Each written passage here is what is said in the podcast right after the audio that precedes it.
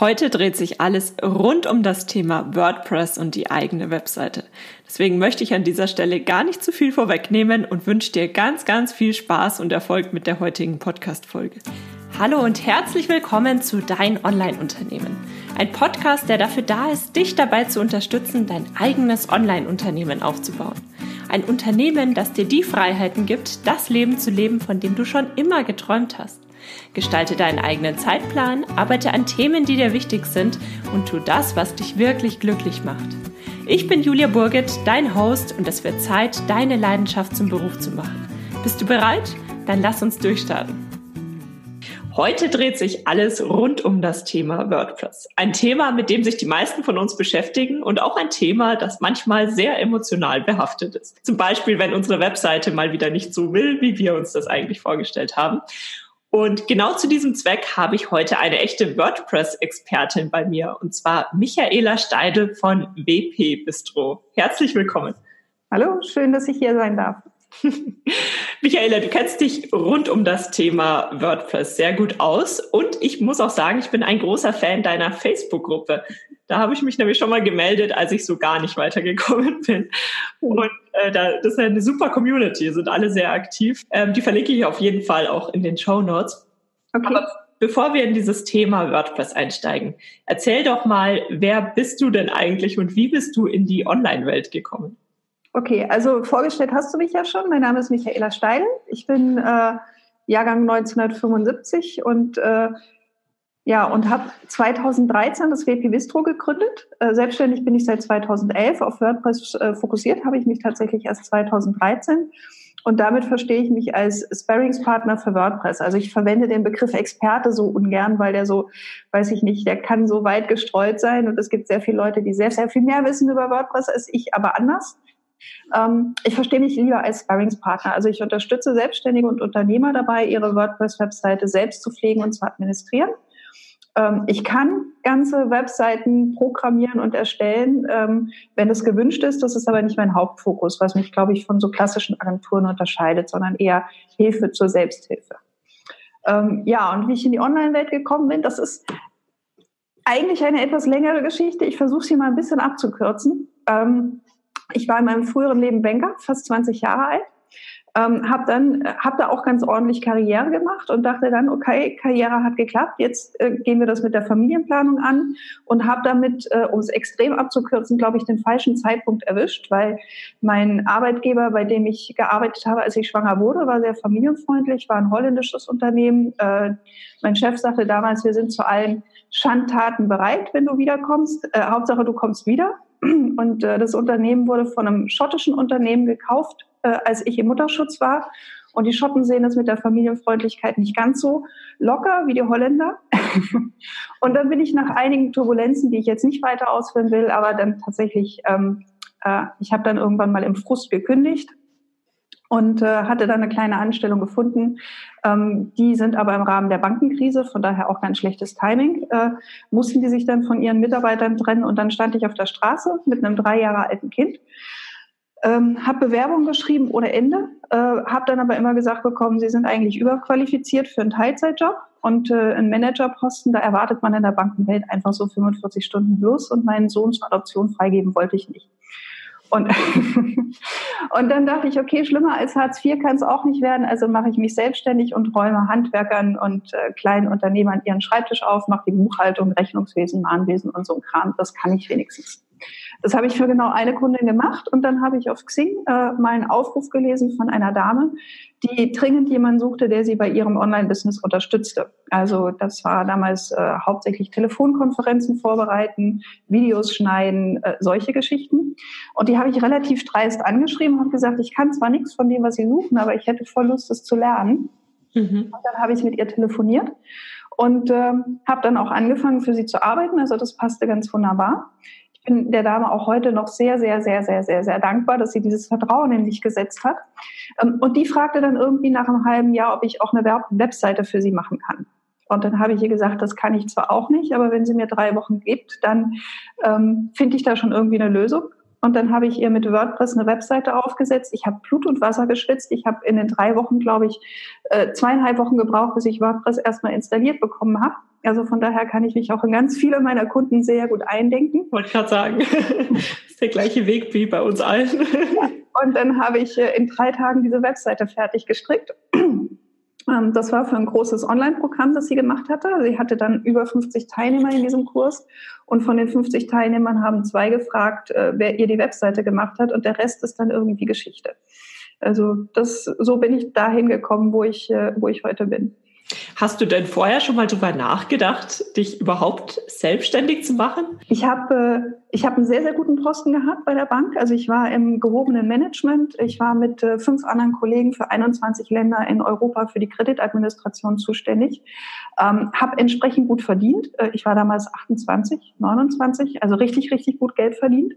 Ich wäre im Leben nicht auf die Idee gekommen, meinen Job hinzuschmeißen und zu sagen, ich mache mich selbstständig ähm, dass das Schicksal mich da mehr oder weniger zu gezwungen hat. Also gut, eine Kündigung im Frust ist jetzt nicht gezwungen, aber das äh, war dann einfach, äh, war dann einfach so, ähm, war das Beste, was mir passieren konnte. Aber ich hatte den Gedanken vorher nie. Also ich komme nicht aus, äh, aus einer Familie oder einem Umfeld, wo das jetzt irgendwie ähm, wo viele Selbstständige gewesen wären. Meine Eltern hatten Landwirtschaft, das ist zwar auch eine Form von Selbstständigkeit, aber also bin eher so in dem Gedanken groß geworden, such dir einen ordentlichen Job, mach Karriere und bleib da bis zur Rente. Und äh, nein, der Gedanke kam erst, als die Not es mit sich gebracht hat. Und was hat dich dazu angetrieben, auch währenddessen dran zu bleiben, auch wenn es nicht so gut lief? Und die Bezahlung war ja vermutlich am Anfang dann auch nicht so, wie du es äh, von früher gewohnt warst. Also ich, ich glaube, das klingt so ein bisschen überheblich, aber ich hatte nie wirklich ernsthaft Probleme, also quasi von Tag eins an. Ich hatte noch das Glück, ähm, dass damals, als ich gegründet habe, der Gründungszuschuss äh, quasi eine, eine ähm, Sache war, die man auf jeden Fall bekommen hat, wenn man einen halbwegs plausiblen Businessplan vorlegen konnte. Und da ich sehr gut verdient habe, war auch mein Gründungszuschuss relativ hoch. Das heißt also, die ersten sechs Monate waren gut überbrückt. Ähm, und äh, ich hatte das große Glück, dass ich in diesen sechs Monaten wirklich schon relativ viel aufbauen konnte und auch dann diese Dame kennengelernt habe, mit der ich dann sehr eng zusammengearbeitet habe. Ähm, und äh, ich glaube, ich hatte nie im Kopf, dass das nicht funktionieren könnte. Also ich weiß, ich, mein Sohn ging damals auf einen privaten Kindergarten äh, und also ich hatte gut Geld verdient und der Kindergarten war ziemlich teuer. Ich habe fast 650 Euro im Monat für den Kindergarten bezahlt. Und äh, in meinem Kopf war nur, egal was passiert, der Kleine bleibt auf diesem Kindergarten. Und wenn ich putzen gehen muss, aber das muss einfach dabei rumkommen. Und ich glaube, das war so der Motivator, der mich angetrieben hat. Ähm, und äh, dann kamen halt einfach ein paar Sachen dazu. Also viel Glück, das äh, komplette Verweigern der, des Gedankens, dass das irgendwie schief gehen könnte. Und ähm, ja, und dann vielleicht auch einfach die richtigen Leute zur richtigen Zeit getroffen zu haben. Das, äh, das hört man in vielen Interviews von Leuten, wenn sie so zurückblicken, dass oft, dass es geholfen hat, entweder wenn es nicht mehr so war oder wenn es gar nicht so war, dass man sich gar nicht erst darauf konzentriert, was kann denn alles schiefgehen, sondern einfach nur nach vorne schaut. Also ich, ich glaube, das ist überhaupt das Wichtigste, weil wenn man am Anfang über darüber nachdenkt, was könnte alles nicht klappen und das könnte, äh, also ich glaube, dass das ganz doll eine Mindset-Frage ist, weil wenn dann tatsächlich mal was nicht funktioniert und man ist dann so, oh, ich habe es genau gewusst, oder man mhm. ist so, okay, das ist jetzt nicht so gut gelaufen, was kann ich tun, um es wieder auf die richtige Spur zu bringen? Also ich glaube, diese Mindset-Geschichte ist, ist total wichtig. Mhm. Äh, dass, dass man die hat und dass man wirklich von seinem Erfolg überzeugt ist. Und wenn es dann tatsächlich mal eine kleine Delle gibt, ich bin sicher, die gab es bei mir. Ich habe sie bloß nicht mehr präsent im Kopf, weil ich das einfach nie so wirklich äh, richtig ernst genommen habe. Ähm, dann, dann kommt man da besser drüber weg, als wenn man sich einfach nur in seinen negativen Erwartungen bestätigt fühlt. Ja, das ist so wichtig. Ah, schön zu hören. Dann kommen wir mal zum Thema WordPress. Du bist ja generell im Thema, ähm, was jetzt so das Programmieren betrifft, auch nicht ganz frisch. Also das ist ja ein Thema, was dich schon immer interessiert hat. Ja, also äh, auch nicht so ganz geplant, aber äh, ich vermute, du hast es auf meiner Webseite gelesen. Ne? Ich habe mein, mein Papa, als ich zwölf war, so ein Schneider Joyce nach Hause. Ähm, was ich ziemlich dämlich fand, weil meine Freunde hatten alle Atari und Commodore und coole Spiele und ich hatte einen Schneider Joyce. Hm. Mit dem Ding kannst du nicht furchtbar viel machen. Er hat allerdings einen ganzen Stapel Hefte dabei gehabt und in diesen Heften waren dann äh, Programmiercodes. Ähm, da konnte man dann seine eigene, seinen eigenen Code eintippeln und am Ende hatte man dann, wenn alles gut ging, ein Spiel und wenn man Pech hatte, war ein Tippfehler drin und man musste auf die nächste Ausgabe warten, um diesen Tippfehler zu korrigieren. Ähm, ich weiß nicht, wie viele Spiele ich da tatsächlich abgetippelt habe, damit ich ein paar Spiele auf dem Rechner hatte. Und mein Papa hat sich damals die Zeit genommen, mir zu erklären, was ich da tue. Ähm, also, dass ich es nicht nur einfach blind abtippe, sondern mir auch geholfen, dann eventuell auch Fehler selber zu suchen und zu erklären, was, da, was, was ich da tue. Und dann habe ich äh, auf diesem Schneider Joyce ein eigenes Monopoly programmiert. Mhm. Da, ich, äh, da, war ich äh, mega, mega stolz, ne? also auf diesem einfarbigen Bildschirm, aber man konnte würfeln und die Figuren sind dann lang geruckt und das, äh, das, das Spielfeld war zu sehen. Das war so mein allererster Einstieg in die Programmierung. Also mit QBasic hat man das damals noch gemacht. Ähm, und dann habe ich das komplett irgendwann aus den Augen verloren. Also ich habe dann mit 16 meine Ausbildung angefangen, habe gearbeitet und dann gab es ja irgendwann auch schon mal schickere Computer und man musste die Spiele nicht mehr alle selbst programmieren. Und dann habe ich das aus den Augen verloren. Rückblickend ist es aber was, was mir tatsächlich sehr geholfen hat, als ich mit WordPress angefangen habe, ähm, sehr schnell in, in die Programmiersprachen reinzukommen, die ich dann für WordPress auch brauchte. Mhm. Ja. Warum würdest du sagen, ähm, warum bevorzugst du WordPress? Es gibt ja auch viele andere fertige Bastelsets für Webseiten. Was ist so der große Vorteil von WordPress? Ähm, also einer der, also der, der absolut größte Vorteil von WordPress ist, glaube ich, dass es für jeden sehr schnell zu erlernen ist. Ähm, also wenn man, ich, ich habe früher mal gesagt, wenn man mit Word einen Brief schreiben kann, dann kann man mit WordPress auch seine Webseite selbst pflegen, wenn man jemanden hat, der eine Technik aufsetzt. Ne? Also damit muss man sich ja im Zweifel nicht unbedingt rumschlagen. Es gibt Dienstleister, die richten einem WordPress ein, die geben einem gerne auch eine Schulung, so, so wie ich das ja zum Beispiel auch tue. Und äh, dann kann man seine WordPress-Webseite echt relativ einfach selbst pflegen.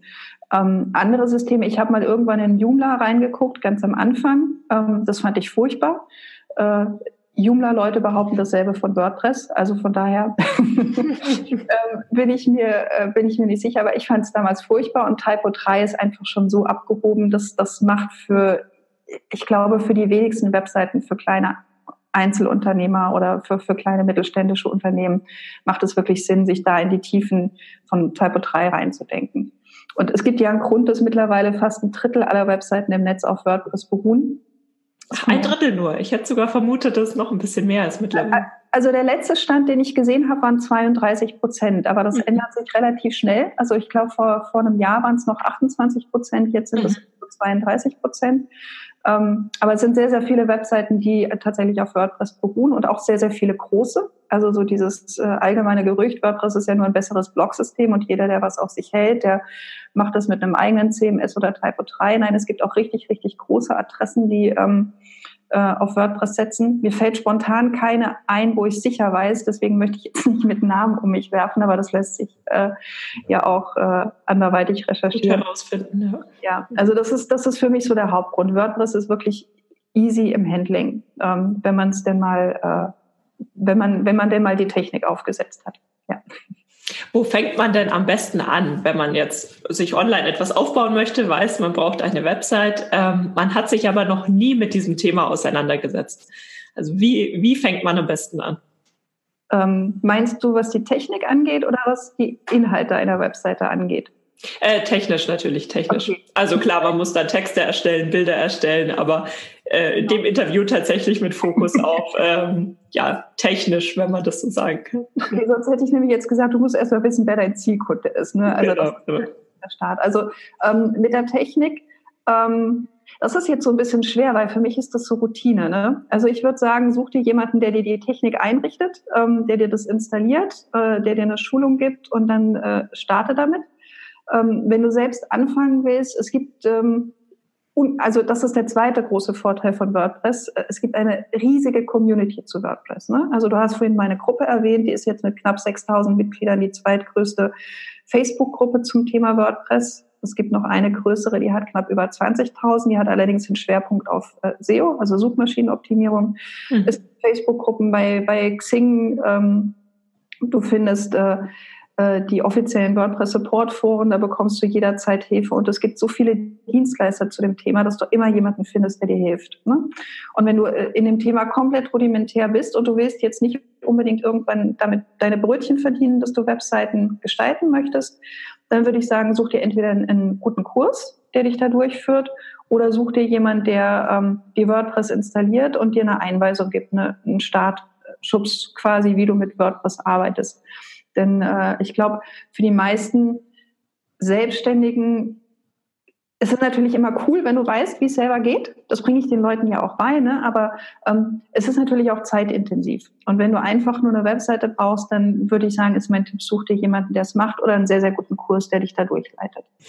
Der nächste Schritt wäre ja dann, wenn die Website erstmal grundsätzlich steht und da WordPress drauf ist, quasi grundsätzlich, ähm, dann geht's ja im nächsten Schritt vermutlich dran, dass man sich ein Theme aussucht, was zu dem passt, was man sich so vorstellt. Mhm. Ähm, was sind da deine Empfehlungen für die Herangehensweise? Es gibt okay. ja auch unglaublich viele Themes und es gibt kostenlose, bezahlte Themes. Ähm, also ich gebe meinen Kunden dann immer den Ratschlag, such dir Webseiten, die dir gefallen. Guck erstmal im Netz, such dir Webseiten aus, die dir gefallen, die du gut findest. Ähm, dann äh, hast du schon mal, also einfach um selbst Klarheit darüber zu haben, ne, was will ich eigentlich? Möchte ich eigentlich eine eher schlichte Webseite, eine, eine sehr klare Webseite? Ist meine Bild Webseite sehr bildlastig? Äh, Brauche ich, ein, äh, brauche ich eine sehr strukturierte Webseite? Und da kann ich erstmal schauen, was gefällt mir eigentlich bei anderen oder auch was gefällt mir bei anderen nicht. Ähm, und dann ähm, kann man, also wie gesagt, knapp ein Drittel aller Webseiten sind mittlerweile auf WordPress basiert. Ähm, hast du eine gute Chance, dass die Webseiten, die dir gefallen, mit WordPress gemacht sind? Und dann schau dir an, mit welchem Theme die erstellt worden sind. Ähm, es gibt da äh, Tools, äh, What We Theme Assist glaube ich, aber da weiß ich den Link gerade nicht genau. Also verlinke ich auch in den Shortcodes. Ja, hier noch packen wir in die Shortcodes. Ne? Dann, äh, da, da kannst du quasi die Domain eingeben von jeder beliebigen Webseite und das System sagt dir dann, welches WordPress-Theme dafür verwendet wird. Das ist ein ziemlich guter Anhaltspunkt. Ähm, oder alternativ sprich mit Leuten, die du kennst, deren Webseite dir gefällt und frag die, welches Theme sie verwendet haben. Ähm, so mein, mein aktuelles äh, Lieblingstheme verwenden sehr viele von meinen Kunden, weil es sehr flexibel anpassbar ist. Und das, was äh, das heutige moderne Website-Design ausmacht, dafür brauchst du nicht ein ganz spezielles Super-Theme, das jetzt explizit auf diesen Fokus zugeschnitten ist, sondern ganz häufig kommst du mit diesen sogenannten Multipurpose-Themes, also bekanntesten sind da eben Divi, Avada, Enfold oder solche Themes, mit denen kommst du ähm, schon relativ weit und kannst sehr, sehr individuelle Sachen machen, ohne dass du einen Programmierer brauchst, weil du die Schriftfarbe mal ändern möchtest oder weil du hier eine andere Schriftgröße haben willst. Ähm, deswegen sind diese Themes in meinen Augen eigentlich äh, für viele Leute, die ihre Webseite selbst gestalten wollen, sehr gut geeignet. Ich selbst nutze bei meinen Seiten auch immer Avada, einfach weil die Möglichkeiten einfach so groß sind und weil die Community so groß ist, ähm, sind alle Fehler schon mal irgendwie vorgekommen und man findet da relativ schnell Lösungen. Allein das ist aus Zeitgründen sehr, sehr hilfreich. Ich bin ein großer Divi-Fan. Also ich habe Kunden, die mit Avada arbeiten und wenn ich beide vergleiche, mag ich persönlich Divi lieber. Aber das ist ganz oft auch, was man kennt, das mag man. Ne? Und äh, ähm, es gibt Leute, die zerreißen grundsätzlich alle äh, Multipurpose-Teams, ne? so nach dem Motto, die sind viel zu schwergewichtig und zu langsam und zu vollgepackt und zu vollgeladen. Ähm, ich sehe das nicht so. Wenn man, wenn man ein paar Grundregeln beachtet, dann kann man auch mit diesen Multipurpose-Teams sehr, sehr gute Webseiten machen, die auch sehr schnell sind. Also die müssen nicht per se langsam sein. Wo du es gerade ansprichst, Thema ähm, äh, Geschwindigkeit der eigenen Website. Mhm. Was sind denn so deine Top-Tipps, um die Website möglichst, äh, ja, um die Ladezeiten zu verkürzen? Okay, also ganz wichtig äh, ist, dass du ein Caching-Plugin verwendest oder generell Caching verwendest. Äh, mein, mein, Favorit ist Comet Cache. Ähm, das mag ich insbesondere, also C-O-M-E-T und dann Cache, ähm, wie der Comet. Das mag ich insbesondere deswegen, weil man nicht so viel falsch machen kann beim Einstellen. Also das ist mir immer ganz wichtig, wenn ich meinen Kunden Themes äh, oder Plugins empfehle, ähm, dass die damit auch arbeiten können. Ne? Also es gibt ja auch diese großen Caching-Plugins, W3 Total Cache oder ähm, äh, Super Cache, das fällt mir jetzt nicht ein, ich habe gerade voll, voll stehe auf der Leitung, aber es gibt eben sehr große ähm, ähm, äh, Caching-Plugins, mit denen man richtig viel einstellen kann. Man kann aber auch richtig viel falsch machen. Da sind dann so Fälle, wenn Leute bei mir anrufen und sagen, boah, jeder, der auf meine Webseite kommt, ist eingeloggt. Ich so, nein, da ist nicht jeder, der auf der Webseite ist, eingeloggt. Du siehst einfach nur den Admin-Bar, weil du vergessen hast, beim Caching zu deaktivieren, dass, äh, wenn du eingeloggt bist, die Seite nicht gecached werden darf. Und jeder sieht deine gecachte, eingeloggte Seite, solche Dinge. Die passieren mit Comet Cache einfach nicht, weil Comet Cache, ich würde mal sagen, für 90 Prozent aller Webseiten schon perfekt konfiguriert ist. Da muss man nur installieren, Häkchen setzen und, und dann, das reicht dann auch aus. Und das reicht in den allermeisten Fällen, weil die wichtigsten Einstellungen da schon eingestellt sind und, äh, und dann äh, einen guten Job machen. Mhm.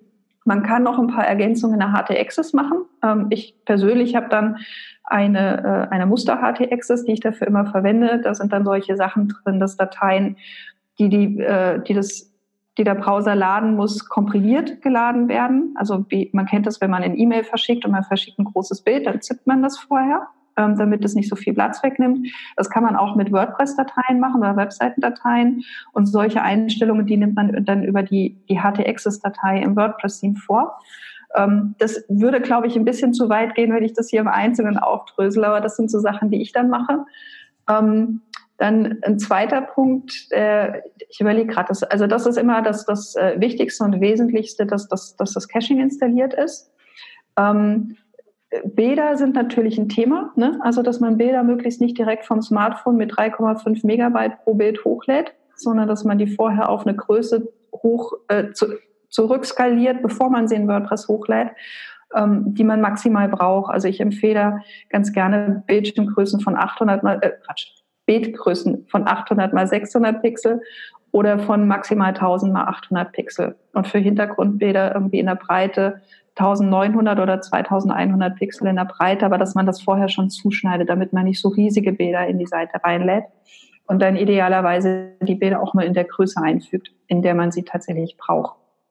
Was hältst du von Plugins, die das Ganze dann komprimieren, sobald das Bild hochgeladen wurde, die dann quasi nochmal eine neue Datei erstellen, aber eben erst die, also es gibt Plugins, die sorgen dafür, dass wenn man ein Bild versucht, ein Riesenbild hochzuladen, die das zuschneiden und dann tatsächlich nur die zugeschnittene Version genau. hochladen. Ähm, die finde ich cool. Ich persönlich mache es lieber selber in einem Bildbearbeitungsprogramm, bevor ich es hochlade. Ähm, es gibt auch Plugins, die komprimieren die Bilder nochmal. Also wenn man die hochlädt, die, die rechnen dann bestimmte Daten raus, wie zum Beispiel diese ganzen Metadaten, wann wurde das Bild von wem, mit welcher Beleuchtung, wann, äh, bei welchem Sonnenstand gemacht, ne? diese Informationen, die Bilder ja auch transportieren. Ähm, die rechnen diese, diese äh, Plugins raus. Die sind definitiv gut, also weil es eben die Dateigröße reduziert. Ich persönlich würde das aber immer machen, bevor ich die Bilder hochlade. Also ich nutze da ganz gerne TinyPNG, also tinypng.com. Da kann man die Bilder reinladen. die Bilder werden komprimiert und werden dann äh, reduziert wieder ausgespuckt. Hatte ich äh, gestern gerade bei einer Kundin, da habe ich aus 14 Megabyte großen Bildern am Ende noch 4 Megabyte gehabt nachdem ich die einfach äh, neu skaliert und äh, über TinyPNG geschickt habe. Aber es waren auch 30 Bilder. Also hat sich, äh, hat sich verteilt. Aber das, das sind so Sachen, die wichtig sind. Und dann, äh, auch wenn ich kein Plugin-Puristiker bin, also ich halte wenig davon zu sagen, installiere so wenig Plug, also installiere nach Möglichkeit überhaupt kein Plugin, weil jedes Plugin macht die Seite langsam. Das halte ich immer noch für falsch. Dieser Mythos wird nicht richtiger, je öfter man ihn betont. Aber man sollte gucken, welche Plugins man installiert weil du kannst hier mit einem einzigen schlecht programmierten Plugin die ganze Seite langsam machen, während Seiten mit 20, 25 Plugins durchaus richtig schnell sein können. Also da einfach auch ein bisschen auf Qualität und äh, die Performance von den Plugins gucken, die man sich installiert. Wie überprüfst du die Geschwindigkeit einer Seite? Also mhm. das Standard ist ja wahrscheinlich Google, ähm, Google PageSpeed einfach, genau. genau. Gibt es da noch bessere Tools, mit denen man vielleicht genauere Antworten bekommt? Also äh, der Google Page Speed Test sagt dir nur, äh, der gibt dir eigentlich nur einen Wert aus. Ne? Also der sagt, so nach dem, was wir als Google denken, was man an der Seite optimieren könnte, hast du einen Wert von X. Der sagt aber nichts über die tatsächliche Ladezeit deiner Webseite aus. Ich habe schon äh, Webseiten gesehen, die hatten einen Google Page Speed im mittleren Bereich und die sind super, super schnell gewesen. Und ich habe auch schon Websites gesehen, die haben sehr guten Page Speed gehabt und waren trödelig langsam. Ähm, also das ist nur so eine, das ist nur eine Hausnummer der Google PageSpeed, aber der sagt tatsächlich nichts über die tatsächliche Geschwindigkeit aus. Ich selbst nutze gerne ähm, tools.pingdom.com. Ähm, das ist eine Seite, auf der man die Ladezeit testen kann. Du bekommst eine Auswertung. Ähm, zum einen, wie groß ist die Seite eigentlich? Also wie viel Megabyte lädt deine, deine ähm, Startseite oder die Seite, die du gerade testest? Äh, wie lange lädt die Seite insgesamt? Und du bekommst dann ein Wasserfalldiagramm. Und das finde ich sehr wertvoll, weil du siehst dann an diesem Wasserfalldiagramm, wie lange welcher Aufruf tatsächlich braucht, um geladen zu werden. Und da kannst du Engpässe sehr, sehr gut und sehr schnell erkennen. Mhm. Ähm, Thema Plugins. Ähm, was sind denn so deine Top 5 Plugins, die du auf jeden Fall immer empfiehlst? Auf jeden Fall immer ist schwierig, weil jede Webseite ja auch ein bisschen anders ist. Aber ähm, also was, was bei mir eigentlich immer dazu gehört, sobald die Webseite einen Blog hat, ist Antispam-B. Ähm, also Akismet wird ja standardmäßig mit WordPress mitgeliefert, ist aber in Deutschland datenschutzrechtlich eher problematisch. Ähm, deswegen schmeiße ich Akismet immer raus und installiere Antispam-B. Ähm, dann Comet Cache, über das wir ja gerade schon gesprochen hatten. Das gehört bei mir eigentlich auch standardmäßig mit dazu. Ähm, ich verwende sehr, sehr gerne Backup WordPress als Backup-Plugin. Hm. Ähm, einfach um sicherzustellen, dass regelmäßige Datensicherungen gemacht werden. Das ist allerdings ähm, bei etwas schwächeren Hostern manchmal ähm, funktioniert das nicht so gut. Also wenn die Serverantwortzeiten zu langsam sind, gerade bei Strato-Accounts habe ich das häufig, ähm, dann setze ich auf BackWP ab äh, als Alternative zu Backup WordPress. Und äh, habe ich sonst noch eins, was ich. Ach so, als Sicherheitsplugin verwende ich ganz gerne äh, Bulletproof Security. Ähm, wobei Sicherheitsplugins immer so ein Thema sind. Ne? Die können natürlich eine Tür, die sperrangelweit offen stehen, auch nicht zuschließen. Aber wenn man äh, so die grundsätzlichen Sicherheitsmechanismen berücksichtigt, also WordPress immer aktuell halten, sicheres Passwort und so weiter und so fort, dann äh, ja, ist es so ein bisschen das Tüpfelchen auf der Sahnehaube, äh, Quatsch, das Tüpfelchen auf der Torte, ähm, um, um äh, die Seite noch einen Tacken sicherer zu machen. Also man braucht Sicherheitsplugins nicht zwingend, wenn man sich an die Grundsatzregeln hält. Ich persönlich fühle mich besser, wenn ich das damit drauf habe und deswegen gehört bei mir Bulletproof Security eigentlich immer mit zum Standard. Dazu. Was macht das denn genau? Ähm, im, Im Prinzip legt es so eine Art Firewall um deine Webseite. Ist aber keine echte Firewall. Ne? Also das, äh, das macht äh, hauptsächlich über Eintragungen in der HT-Access-Datei, schreibt es äh, oder versucht es verschiedene Sicherheitsengpässe zu schließen. Ähm, dass zum Beispiel bestimmte Seitenaufrufe nicht, nicht möglich sind oder ähm, ähm, dass bestimmte Dinge aus der Webseite oder Informationen aus der Webseite nicht öffentlich angezeigt werden und solche Geschichten. Also das macht da relativ viel, ähm, blockiert die Seite so ein bisschen. Also ich habe bisher noch keine Webseite gehabt, auf der Bulletproof Security lief, wo ein sicheres Passwort drauf war und die immer aktuell war, die gehackt wurde. Ähm, das nehme ich mal als Evidenz, dass es funktioniert. Vielleicht hätte es auch ohne Bulletproof Security kein Hack gegeben. Ähm, aber äh, wie gesagt, es, es tut nicht wirklich weh und deswegen gehört es bei mir immer noch irgendwie mit zum Standardinstallation mit dazu. Was kann man denn noch machen, um seine WordPress-Seite ein bisschen besser zu schützen? Also auf jeden Fall das, was ich gerade gesagt habe, ganz, ganz wichtig, das sichere Passwort. Ähm, das, und sicheres Passwort heißt äh, mindestens zwölf, besser 16 Stellen, Mischung aus Groß- und Kleinbuchstabenzahlen und Sonderzeichen. Je schlechter man sich merken kann, desto sicherer ist es. ähm, und ähm, idealerweise auch ein Passwort. Also man sollte eigentlich ein Passwort immer nur für ein Login verwenden und nicht mehrere Passworts äh, oder ein Passwort für mehrere, ähm, für mehrere Zugänge verwenden. Deswegen verwende ich zum Beispiel ein Passworttool, damit ich eben für jeden Zugang mein eigenes Passwort verwenden kann. Ähm, dann WordPress immer aktuell halten. Also äh, das heißt, mindestens einmal im Monat, besser einmal in der Woche, wirklich alle Plugins, das Theme und die WordPress-Installation auf den aktuellsten Stand bringen, weil diese Aktualisierung eben immer auch äh, Sicherheitslücken mit fixen könnten. Und wenn ich die nicht fixe, dann ist es tatsächlich, als würde ich in Urlaub fahren und den Schlüssel in der Haustür stecken lassen, weil diese Sicherheitslücken werden bekannt oder die sind bekannt, in, ist ja ein Open-Source-System und dann müssen Hacker eigentlich nichts anderes tun, als sie nach diesen Sicherheitslücken zu suchen. Deswegen also idealerweise mindestens einmal wöchentlich die, äh, alles auf den aktuellsten Stand bringen. Und dann gibt's noch so ein paar Dinge, die man zusätzlich tun kann, wo sich echte Experten immer wieder drüber streiten, wie viel bringt das jetzt eigentlich und äh, wie viel davon ist äh, eigentlich nur Augenwischerei, ähm, dass man zum Beispiel das Login versteckt, also dass das Login nicht über wp-login.php läuft, sondern dass man den Login-Link ähm, umbenennt. Ähm, das ist eine Möglichkeit. Damit kann man mit Sicherheit viele Standard-Hacks äh, aufhalten. Also dass man alle, alle diese kleinen Spam-Bots oder Angreifer-Bots, die durchs Netz wuseln und sich auf mhm. PHP spezialisiert haben, die finden das dann nicht ähm, jemand, das auf die Seite echt angelegt hat, der würde den Login-Link wahrscheinlich trotzdem finden. Ähm, gibt da auch schon etwas cleverere ähm, Bots, die da das finden, aber es ist zumindest mal, um den Standardangreifer abzuwehren, ist es eine gute Sache.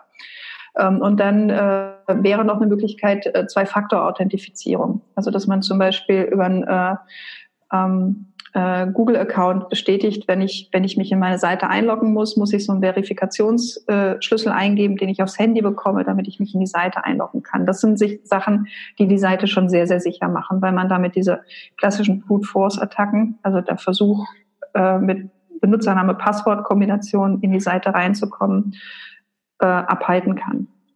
Ja, das sind so die, die Sachen, die mir ganz spontan einfallen. Ist das auch tatsächlich die ähm, Hauptangriffsfläche? Ähm, also ich weiß nicht ganz genau, ob die Zahlen stimmen. Ich habe es mal irgendwo gelesen, aber nicht verifiziert. Aber ähm, ungefähr ähm, 97 Prozent aller Angriffe auf WordPress-Seiten sind entweder, weil man ein zu schwaches Passwort verwendet hat oder durch äh, unsichere Plugins oder Themes, also durch Sicherheitslücken in, in nicht aktualisierten Plugins oder Themes. Das sind die häufigsten Gründe für Angriffe auf WordPress-Webseiten. Ich weiß, wie gesagt, nicht ganz genau, weil ich die Zahlen nicht verifizieren konnte. Ich habe da mal nachrecherchiert.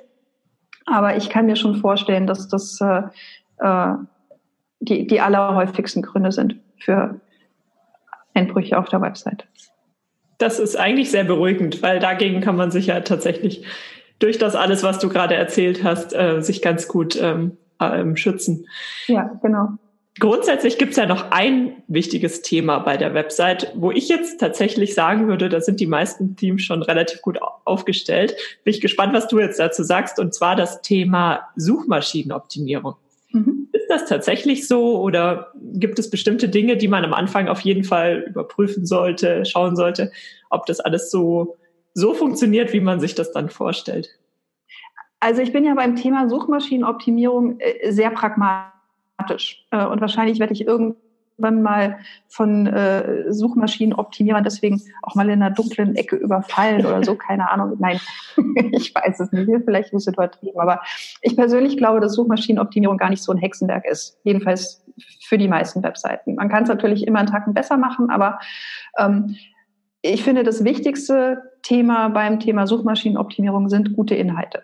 Ich schreibe gute Inhalte auf meiner Webseite. Ähm, äh, idealerweise in Form von einem Blog, weil ich damit die Seite immer wieder neu aktualisiere. Und je regelmäßiger ich diesen Blog schreibe, desto besser für meine Sichtbarkeit und desto besser für die Suchmaschinenoptimierung, wenn dieser Blog äh, gute, wertvolle Inhalte mit sich bringt. Ähm, ich selber habe zum Beispiel auf meinem Blog noch nie, also wirklich ernsthaft noch nie darüber nachgedacht, auf welches Keyword ich jetzt einen Blogbeitrag äh, optimieren möchte und wie oft ich das dann in diesem Artikel verteilen muss und an welchen Stellen das auftauchen muss oder so. Das habe ich noch nie getan. Ich habe meine Blogartikel einfach geschrieben und gehe davon aus, wenn ich äh, über Bananen schreibe, dann verwende ich die Worte, die Menschen verwenden, die nach Bananen suchen. Also so ist, das ist so meine Einstellung. Ähm, ich weiß, dass man das sehr, sehr viel besser machen kann, aber mein Blog wird auch mit meiner Einstellung sehr, sehr gut gefunden. Ähm, es gibt so ein paar technische Dinge, die man berücksichtigen muss oder sollte. Ähm, ganz klassisch natürlich äh, im Jahr 2019 sollte eine Website auf jeden Fall responsive sein. Das sollte sie eigentlich schon auch schon im Jahr 2013 gewesen sein. Also für die Darstellung auf dem Mobiltelefon optimiert. Ähm, die Seite sollte eine gute Ladezeit haben. Also ähm, Google sagt ganz offiziell, wir bevorzugen schnelle Webseiten. Das heißt, schnelle Webseiten sind im Ranking besser äh, gelistet als langsame Webseiten. Das ist ganz, ganz wichtig. Ähm, nervige Pop-ups sind ein äh, Suchmaschinenthema, wobei nervige Pop-ups nicht bedeutet alle Pop-ups. Äh, also Google definiert nervige Pop-ups nach meinem Kenntnisstand äh, als äh, Pop-ups, die sich gerade auf Mobilgeräten sofort über die Seite legen, wenn ich die öffne. Das ist äh, also de definitiv ein äh, Negativkriterium fürs Ranking. Ähm, Pop-ups, die sich nach einer bestimmten Zeit öffnen, finde ich persönlich auch problematisch. Da weiß ich aber nicht ganz genau, wie Google die bewertet. Also wenn ich jetzt sage, ich bin 20 Sekunden auf der Seite, dann öffnet sich das Pop-up. Ich persönlich setze eher auf Exit Intent Pop-ups. Das sind also die, die äh, sich öffnen, wenn ich die Seite gerade am Verlassen bin. Ähm, genau, nervige Pop-ups, Suchmasch äh, Ladezeit. Ach, und natürlich äh, ein SSL-Zertifikat.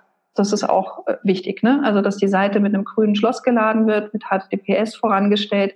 Das ist für Google zwischenzeitlich auch ein offizielles Ranking-Kriterium. Also eins von den wenigen, die Google jemals offiziell kommuniziert hat.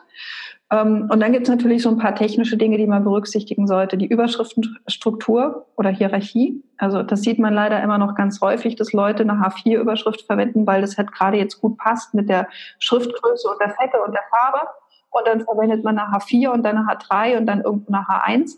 Das sollte man vermeiden. Also die Überschriftenstruktur sollte tatsächlich wie in einem Fachbuch verwendet werden. H1 ist der Seitentitel, H2 ist die Hauptüberschrift, H3 die Unterüberschrift. Einfach damit Google anhand der Überschriften auch die Hierarchie des Textes erkennen kann und aus den in den Überschriften verwendeten Wörtern auch erkennen kann, worum es eigentlich geht. Ähm, dann die sogenannten Meta-Title vergeben.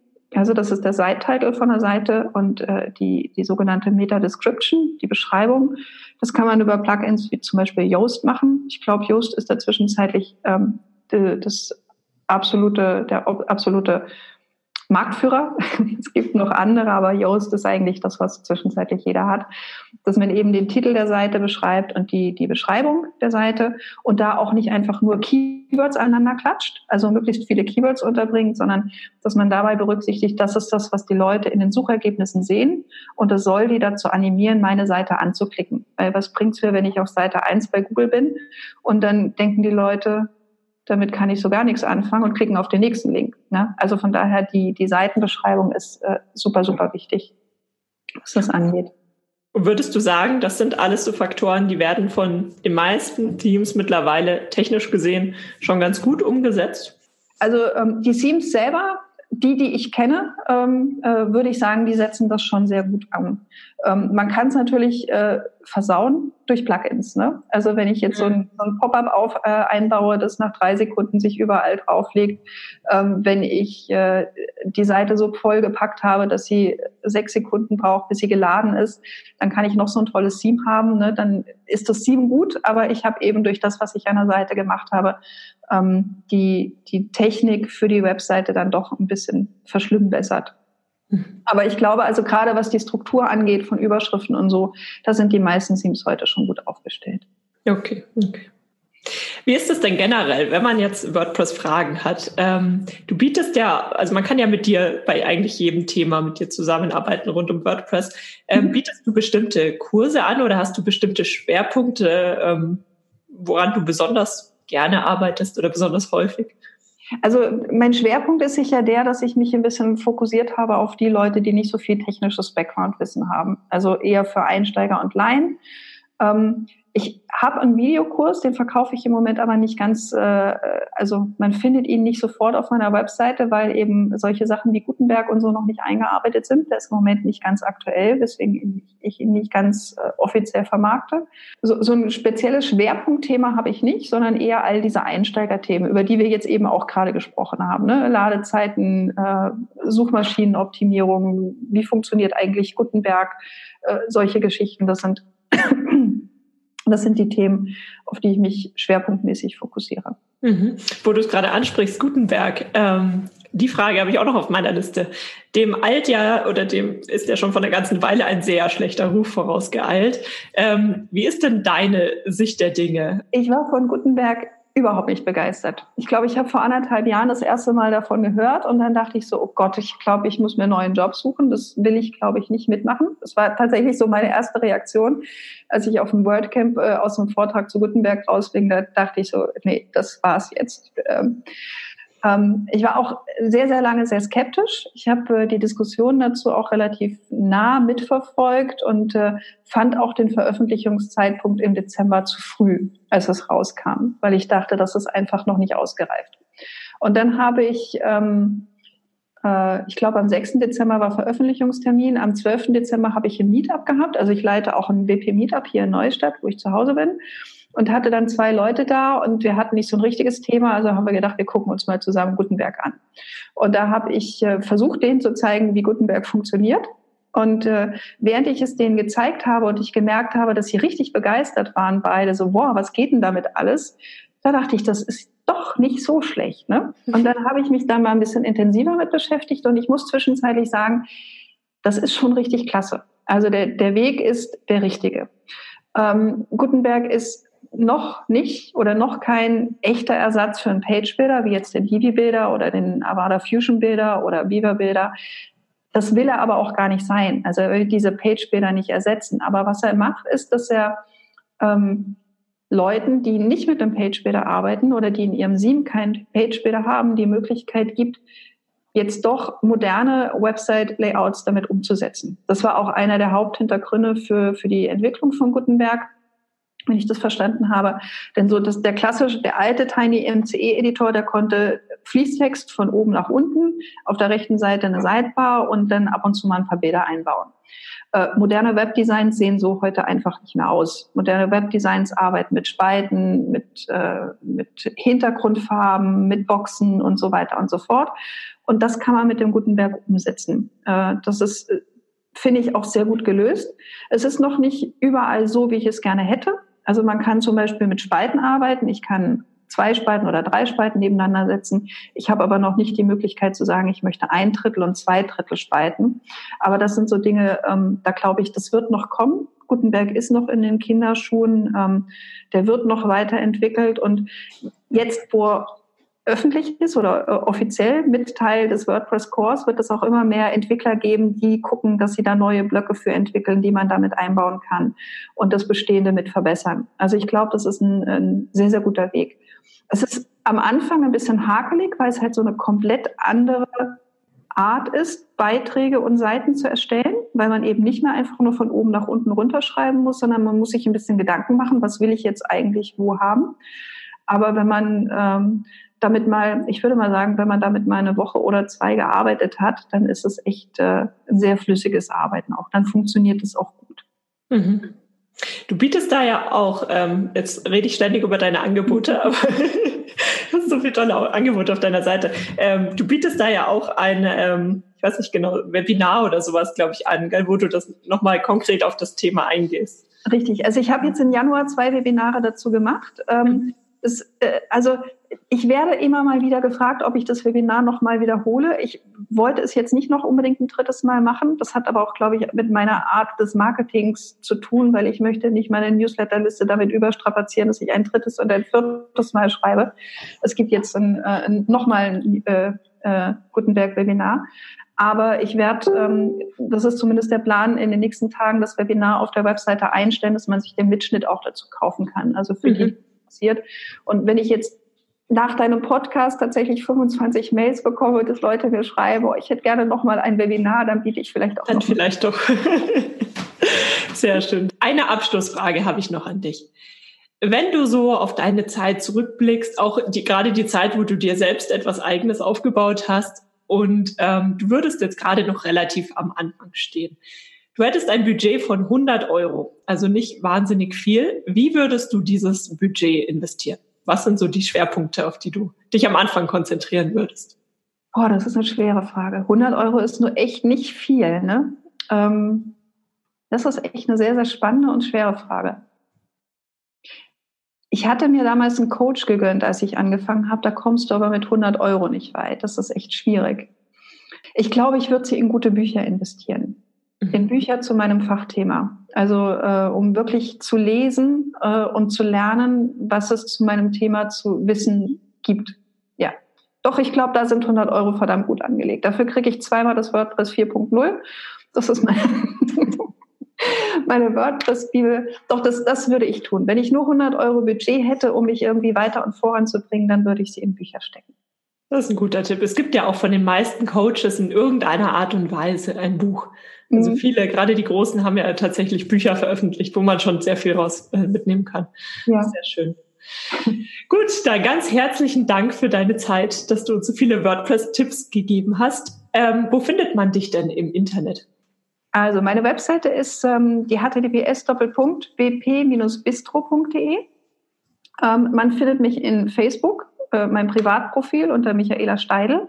Da wäre es total hilfreich, wenn man mich kontaktiert, wenn man mir schreibt, warum man mich kontaktiert, weil ich habe zwischenzeitlich so viele unbeantwortete Freundschaftsanfragen, weil ich es nicht immer schaffe, die Profile anzuschauen. Ähm, man findet meine Seite, also WP Bistro, äh, auch in Facebook, die Unternehmensseite. Und ich habe eine äh, große Facebook-Gruppe, hatten wir auch schon drüber gesprochen. Besagte Gruppe, auch, genau. WP Bistro, zwischenzeitlich 6000 äh, Mitglieder. Ich glaube, sehr, sehr netter Umgangston, ähm, mhm. was sie von einigen anderen Gruppen doch durchaus unterscheidet. Das ist mir sehr, sehr wichtig. Ähm, und man findet mich auf Twitter auch unter wp-bistro. Allerdings twitter ich da maximal zwei oder dreimal im Jahr, wenn ich auf irgendeinem Barcamp bin. Und ansonsten liegt der äh, Twitter-Account bei mir eher brach. bei mir auch. Aber das verlinke ich dann alles ähm, noch im Beitrag. Dann ganz herzlichen Dank. Sehr gerne. Hat mir Spaß gemacht. Vielen lieben Dank, dass du für die heutige Podcast-Episode eingeschaltet hast. Für weitere Informationen besuch die Website juliaburgit.de oder besuch mich auf Instagram juliaburgit. Und falls dir die heutige Folge gefallen hat, würde ich mich natürlich riesig über eine Bewertung auf iTunes freuen. Bis zur nächsten Folge, dein Online-Unternehmen.